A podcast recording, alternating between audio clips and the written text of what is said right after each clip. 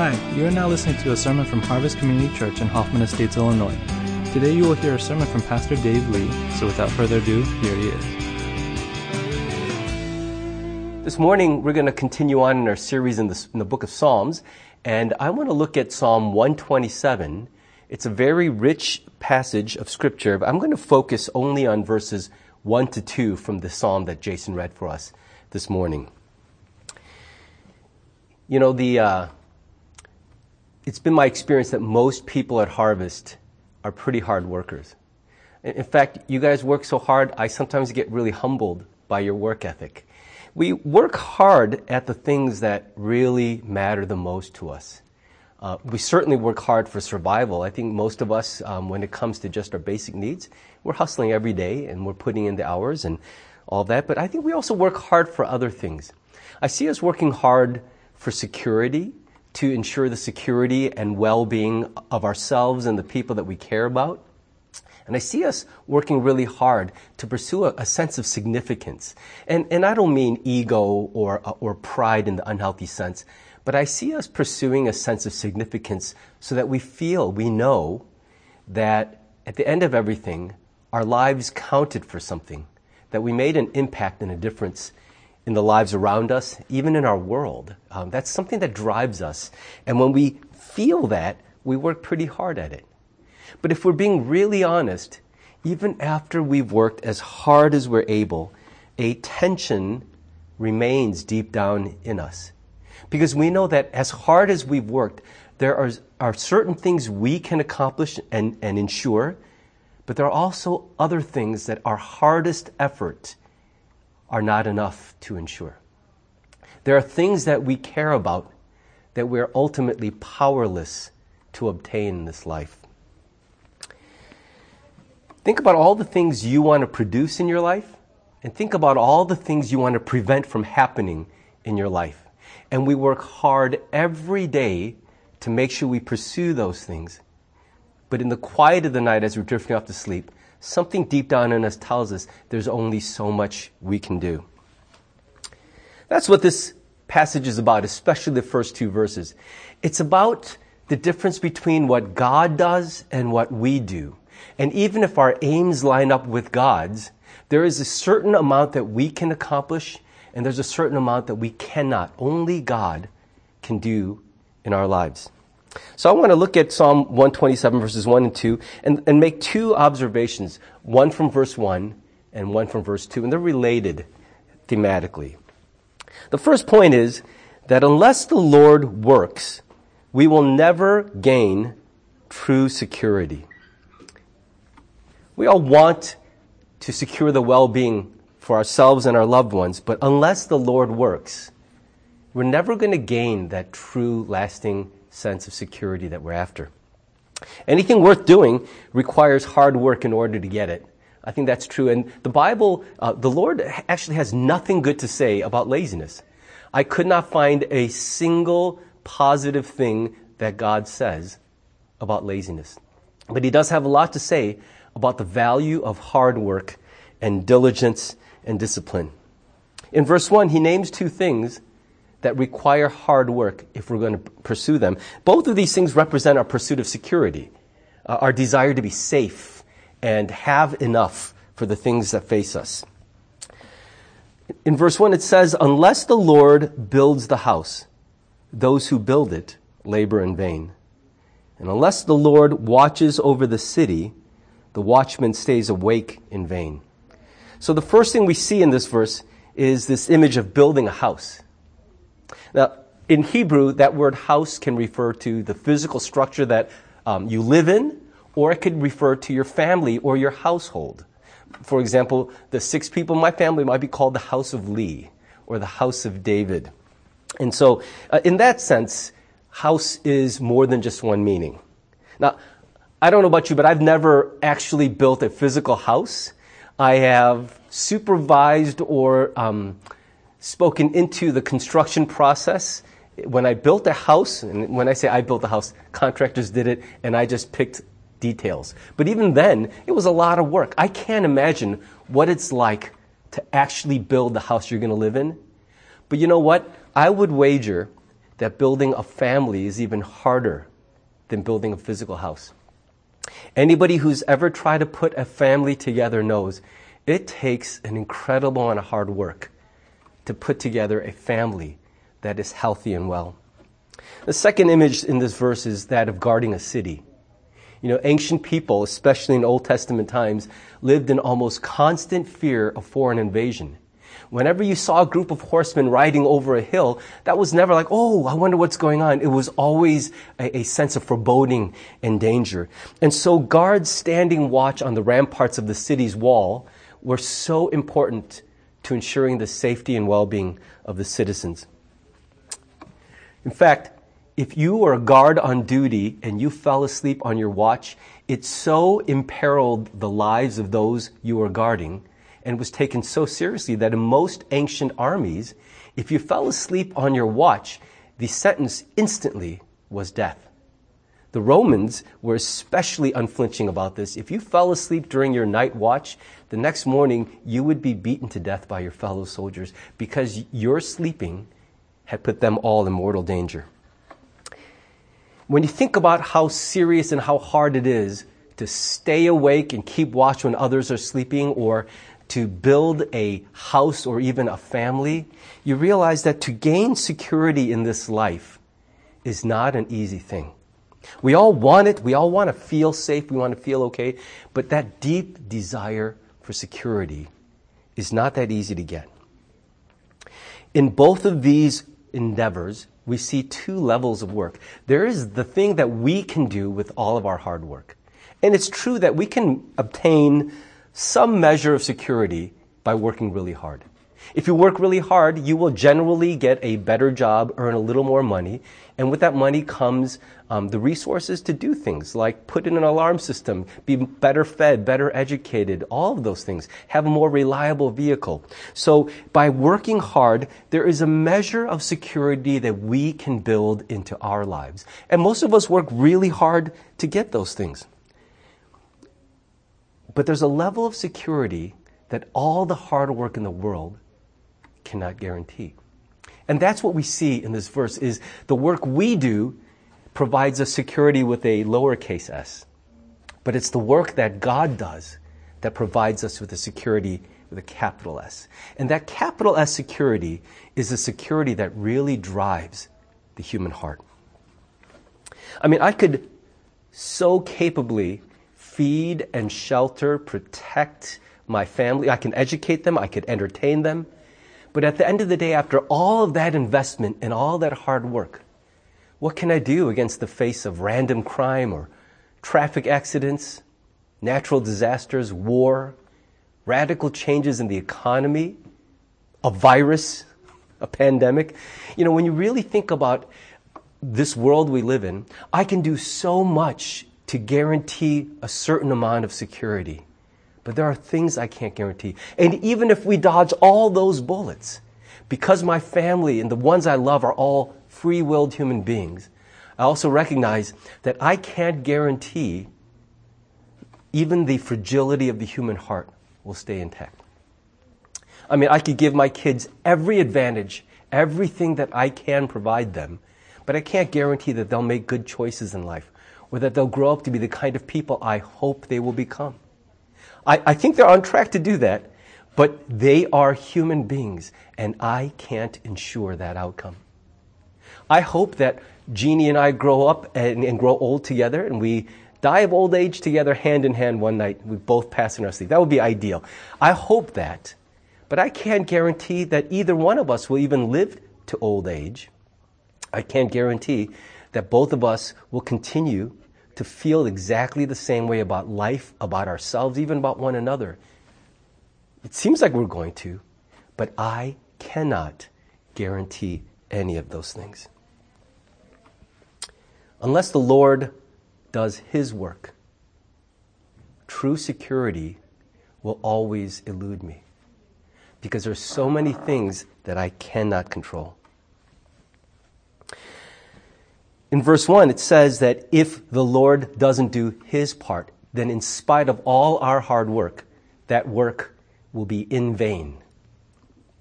What does it mean, in vain? I think a good picture of hard work being in vain is given to us by the, the Greek mythological figure Sisyphus. You're probably aware of his story, even if you're not familiar with his name. Sisyphus was a figure in Greek mythology who, because of the way he lived his life, had been punished in the afterlife, consigned to a horrible fate. His assignment was to struggle and push this huge boulder up a steep hill. And that was no small thing. He would just labor and sweat. And by the time he got that huge, huge boulder to the top of the hill, he had to let it go and watch it roll all the way down to the bottom of the hill again. And then he had to start over. Now, every single time he rolled that boulder up the hill was a major accomplishment. And it took a lot of work. At the end of it, I'm sure when he reaches the top, he's like, whoa, I finally did it. And he feels a sense of accomplishment. But the minute he has to let go of it and watch it roll all the way back down, picture what his heart felt. The futility, the frustration. For Sisyphus, his hell was to have to work so hard all the time, only to discover at the end again and again that all that hard work was for nothing. I think that's the picture captured for us by Solomon in this particular psalm when he says, Unless the Lord does his work, it won't matter how hard we work. That hard work will prove in the end to be for nothing. I think it's his way of saying to us that the security that drives human life, the desire for it, can only be gotten from the hand of God, not from our own hands. Some of you out there right now are feeling really insecure about your health, your finances, your profession, maybe your family and relationships. And it keeps you up at night because you realize that despite all your best efforts, there's a limit to what you can ensure for yourself. If you're struggling with that feeling of insecurity, I want you to know that God sees you, He hears you, He wants to give you that measure of security you're after. But if you don't trust Him, you trust only yourself, that security will elude you. Heed the words of the psalm. Solomon was easily the wisest man who ever lived, and when he describes to us how life works, we ought to listen. Let me give you a second observation that comes from verse 2. And that is, unless the Lord works, we will never gain a sense of true significance. Look at Psalm um, 127, verse 2. It says, It is in vain that you rise up early and go late to rest, eating the bread of anxious toil, for he gives to his beloved sleep. Verse 2 paints the picture of a person who is burning the candle on both ends is just driven to work very, very hard. And yet, in spite of all of that hard work, at the end of it, there's still an anxiety deep down in his heart. He eats, yes, because he's worked hard, he's got bread to eat, but even as he eats that bread, it's what the, the psalmist calls the bread of anxious toil. What a powerful poetic way to describe what it feels like when you've worked so hard and you've gotten all the things you've earned through that hard work, and yet you know somewhere deep down it's not enough. It's not enough. Something is still missing from your life. Let me give you a picture of pursuing significance only to discover that you haven't been significant at all. And I'll, I'll take it, uh, I'll take this analogy out of my world the world of a preacher. You may not be able to relate exactly to it, but I think it'll help you understand what we're describing here.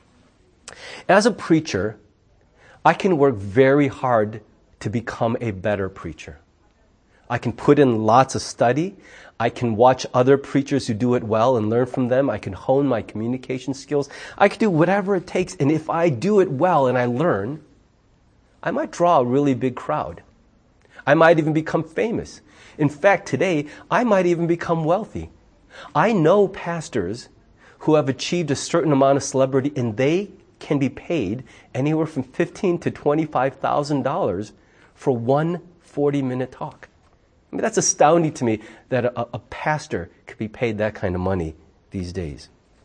And so if you really work hard at the craft, if you believe that's what significance as a preacher is, is that you are famous, you are well known, you are well compensated, you are well received. And if that's what I'm after, I can get it if I work very, very, very hard. But what if at the end of all of that, I discover that while people liked my sermons, no one grew from them?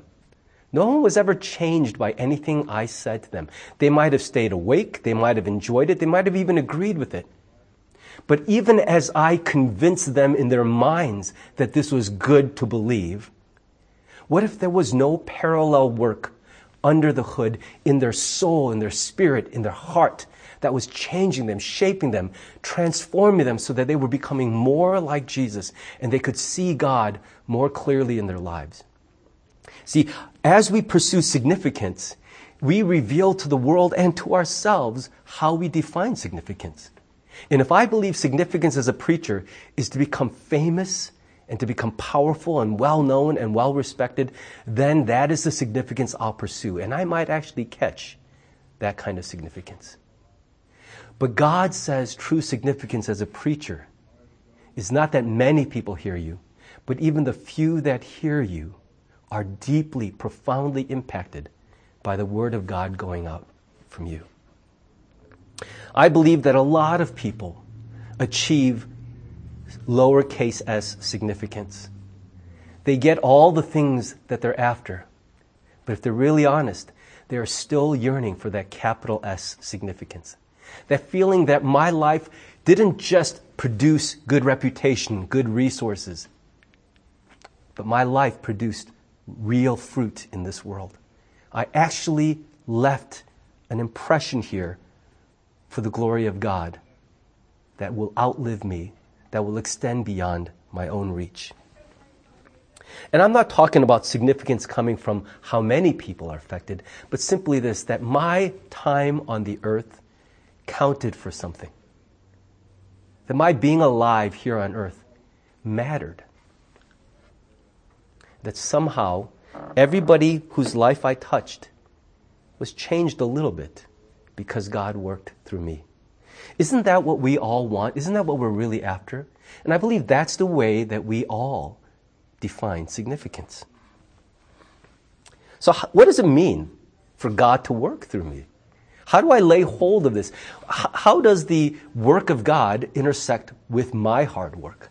Because I don't believe God wants us to stop working hard, but He also doesn't want our hard work to eclipse His work in our lives. So, how do I lay hold of the work of God even while I'm working very hard? And I think the simple answer is this it's prayer. I know at this point, if you've been listening to my sermons for a while, you see just how uncreative I am. Like these really churchy, simple answers on my answer for everything. But I, I really do believe that the Christian faith is fairly simple. Look at Philippians 4 6 to 7. And I think you'll understand what I mean when I say prayer is the way we lay hold of God's work. In the New Living Translation, it says this Don't worry about anything. Instead, pray about everything. Tell God what you need and thank Him for all He has done. Then you will experience God's peace which exceeds anything we can understand. His peace will guard your hearts and minds as you live in Christ Jesus. What we mean by this kind of prayer is not um, like a ceremonial dedication of my work in honor of God.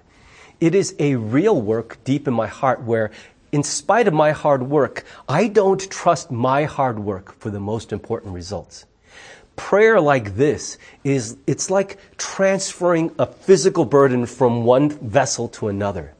It's like saying, God, all the hard work I did was not because I believe I can ensure these things for myself, but because I believe my hard work is a response of faithfulness and obedience to you.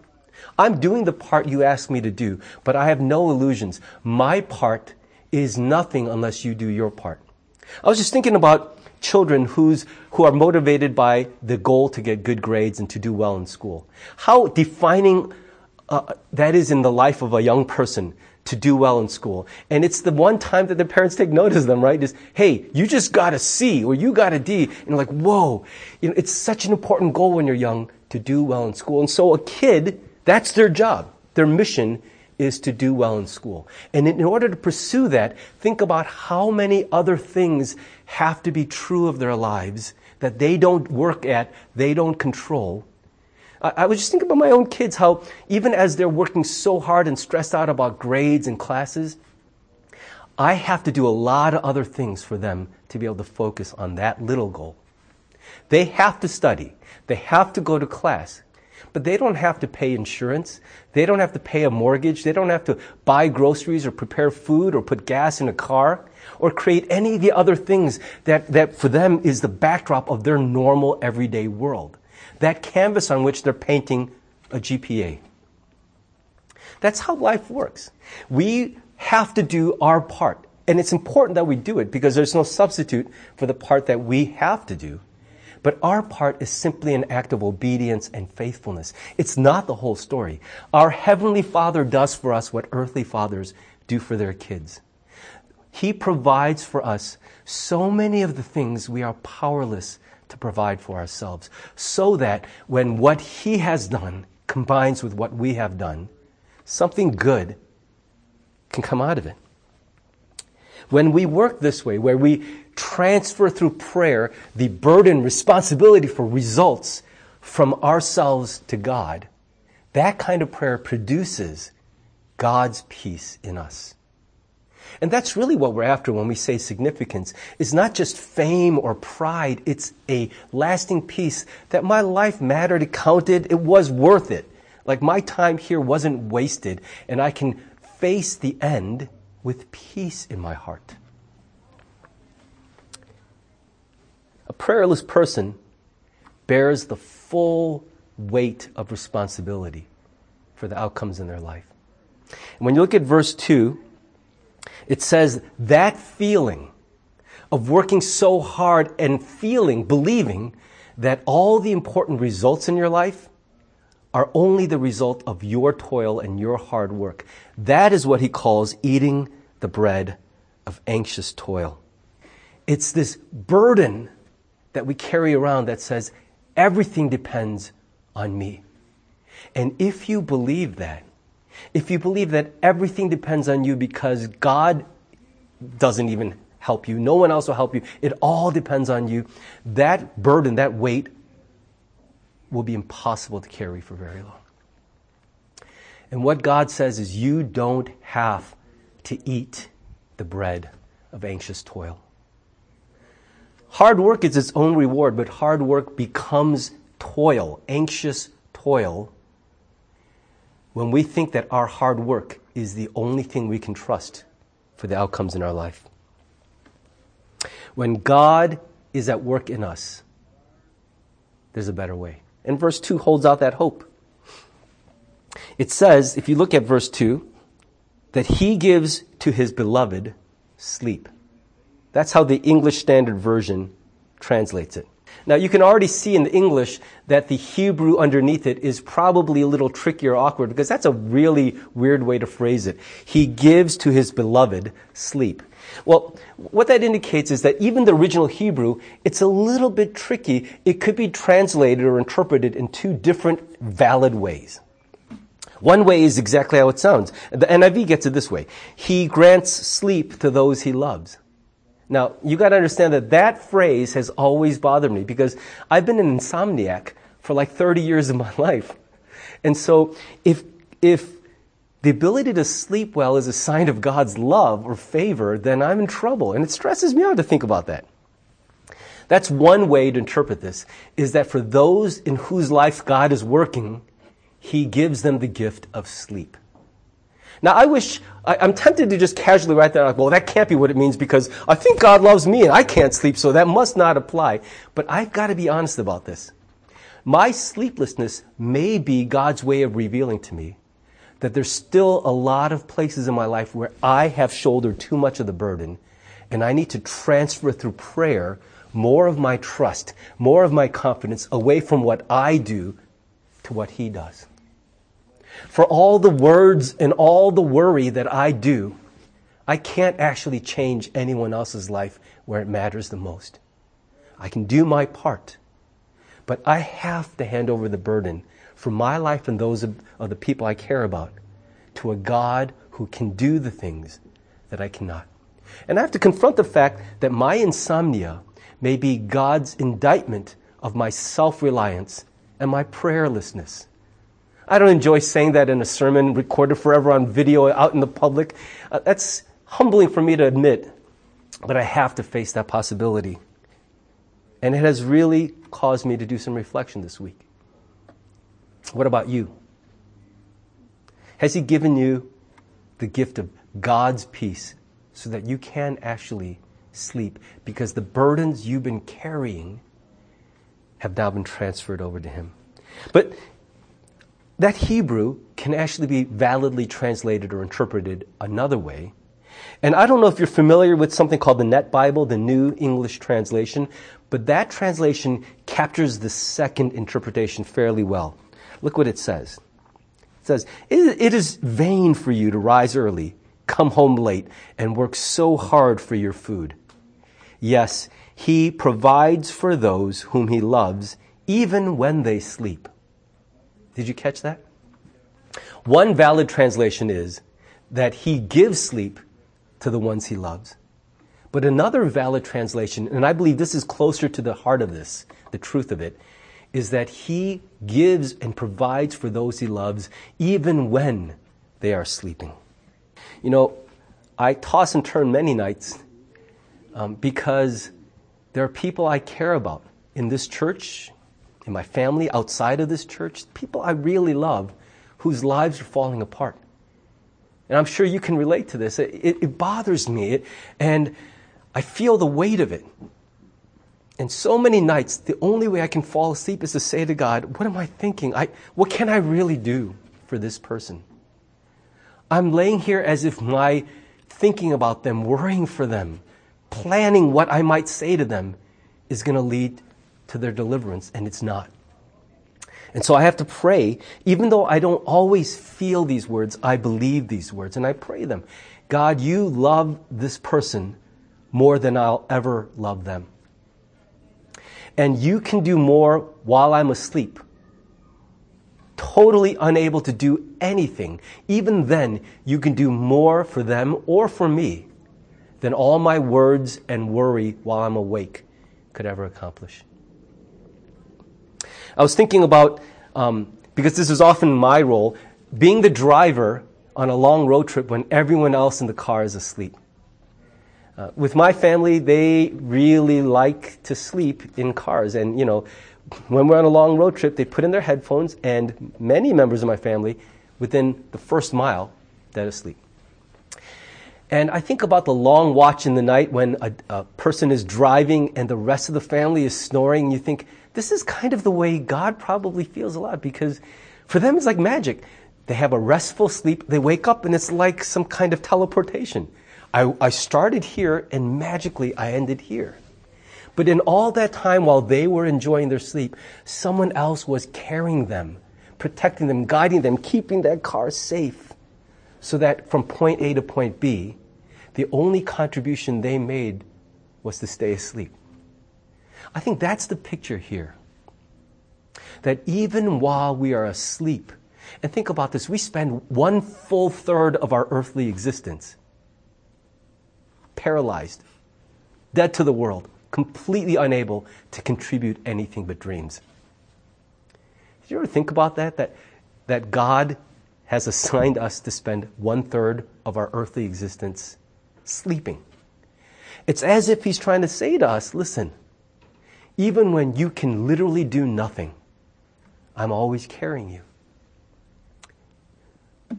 There are places you want to go, but you can't get yourself there. But if you trust me and if you will simply hand over confidence and responsibility to Him, He will steer the car even as you sleep.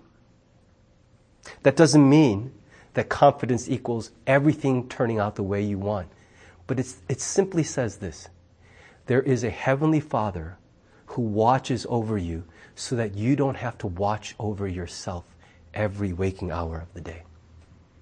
That's too heavy a weight to carry. You can't do it, and you don't have to. Some of us are groaning under the weight of that. And I believe God wants to set you free from that. Let me end with an analogy from the nautical world. Uh, I'm not a sailor, I don't know how to sail, but I've always been lured by the stories of people who have a life at sea. And when you look at ancient warships, here's a picture of a modern replica. They actually built this thing based on the model's historical records of a Greek trireme. A trireme was an ancient warship that had three decks below the surface of the water. And the, these, these, um, these decks, I'm sorry, not, not below the surface, but below the deck, um, you had slaves chained to rows and rows of long oars. And they would pull and pull these oars, and that's how they, the ship was powered. These ancient warships were powered almost entirely by manpower, so that they moved when the people were rowing, and they sat dead in the water when they weren't. Now, a lot of these triremes did have sails, but in battle, no one trusted sails. They needed to control when and where they moved, so they were entirely powered by these slaves rowing. In fact, in the ancient world, it was often regarded as the worst of all possible fates. If you were captured in war and sent to be a slave on a ship, it was one of the worst fates. When they pushed you very hard, they would often um, push these rowers so hard they would die from exhaustion chained to their oar. I think that vivid picture describes the way some people work in this life. They're so stressed out and they don't see any way out. They're chained to this work. They know they have to do it because they have to provide. They have to put food on the table. They have to, to do all these things. And there is no sense of security or significance or joy or meaning in anything they do. They're just grinding away, grinding away. And that's their experience of hard work on planet Earth. I think there's a second picture that looks a little bit more like the way God wants us to learn to live. Look at this picture of a schooner. It's got a lot of sails. Now, it may seem like the wind is doing all the hard work, but I guarantee you, if you've ever seen the deck of a schooner, there's a lot of activity. It takes an incredible amount of work and coordination to run a ship like this. But all that hard work, all those sailors running around, climbing poles, pulling ropes, securing lines, all of that is aimed at one goal, and that is to get the sails aimed and ready to catch the wind. They're not propelling themselves through the hard work. They're getting ready. They're, they're doing their part so that the wind, which they can either turn on or off, they can't control it. But what they can do is put in all the work to catch the wind when it does blow. I think that is not a perfect analogy, but it is a good picture of the way that our work and God's work are meant to intersect. We should work hard, but we shouldn't work the way a slave chained to an oar in an ancient trireme is just grinding away and grinding away so that if we stop working, nothing happens in our lives. That's not the picture of life in Jesus Christ. You have to work hard, but why waste your hard work in anxious toil? The right way to work hard is to say, God, I will do my part as far as I'm able, but all my work is meant to position my life and the life of those I love so that when you work, we're able to take advantage of it, to be affected by it. When your wind blows, our sails are ready to catch what you're doing. God knows how exhausting it is to carry the weight of responsibility for the outcome of our lives. He knows the things you care about. He knows that deep down you yearn to get security for yourself and the people you love. He knows that you want your life to have counted for something. And the good news is that He knows you care about those things, but He wants those same things for you. How do we lay hold of the work of God? Because unless the Lord works, the only security and the only significance we'll ever experience in this life is the lowercase version that we make for ourselves. And when we're quiet and honest, we'll know that it's just not enough. But the promise of God is if you will yield to Him, surrender to Him, trust Him more, let go of that weight of responsibility that says everything depends on you. You might have to wait a while. He might not come into your life and do his work on the timetable that you want. But if you will trust him and in prayer hand over that trust to him, he will come through. I believe today one of the things God wants to begin doing in some of your lives is to untie that knot of tension that is so tightly coiled deep down in your spirit. And as He begins to do that work, I believe what's going to happen is you're going to experience peace, like a peace that you've never known before. And life still will be hard, but the weight of it will be off your shoulders and on his. And like a child, happily snoring away as the miles roll under your feet, you'll know that even when you're dead asleep and unable to do anything, your Heavenly Father, who doesn't sleep, is awake at the wheel and carrying you.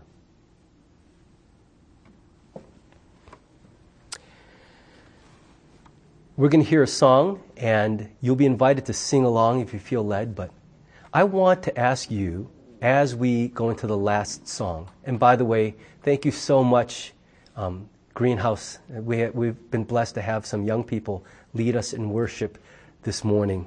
And as they lead us in this last song, I want you to think about your own relationship to work, to responsibility, to burden. How stressed are you? How much real peace do you experience in life? How's your sleep these days? What's your anxiety level?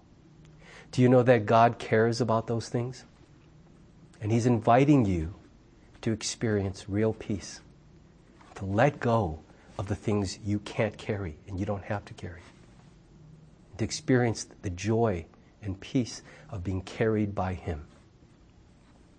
Would you let this song minister to you? Sing along if you need to. Just listen if you need to. But let's go into the closing of our worship in a reflective posture. I'll be back shortly to give you a word of blessing before we dismiss. God sees the burdens you're carrying and the weight that some of you are groaning under. And this is the good news that He wants to carry that weight for you. That a lifetime spent trying to carry it won't succeed. He wants to free you from the futility of what Sisyphus had to do. He wants your work to have real meaning and purpose. In order to do that, He wants to do the hardest part of the work. He wants you to learn to trust Him. So, would you receive that from Him today? That the God who loves you is working on your behalf. He cares about the things you care about, and He's very much at work for you and in you. May God teach you to pray in such a way that you hand over the burden and the responsibility and the weight to Him and experience His real peace. In the name of the Father and the Son and the Holy Spirit, be blessed now and forever. Amen.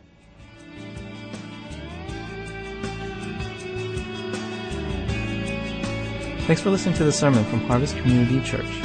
If you would like more information or have any questions or comments, check out our website at harvest-community.org. Thanks for listening.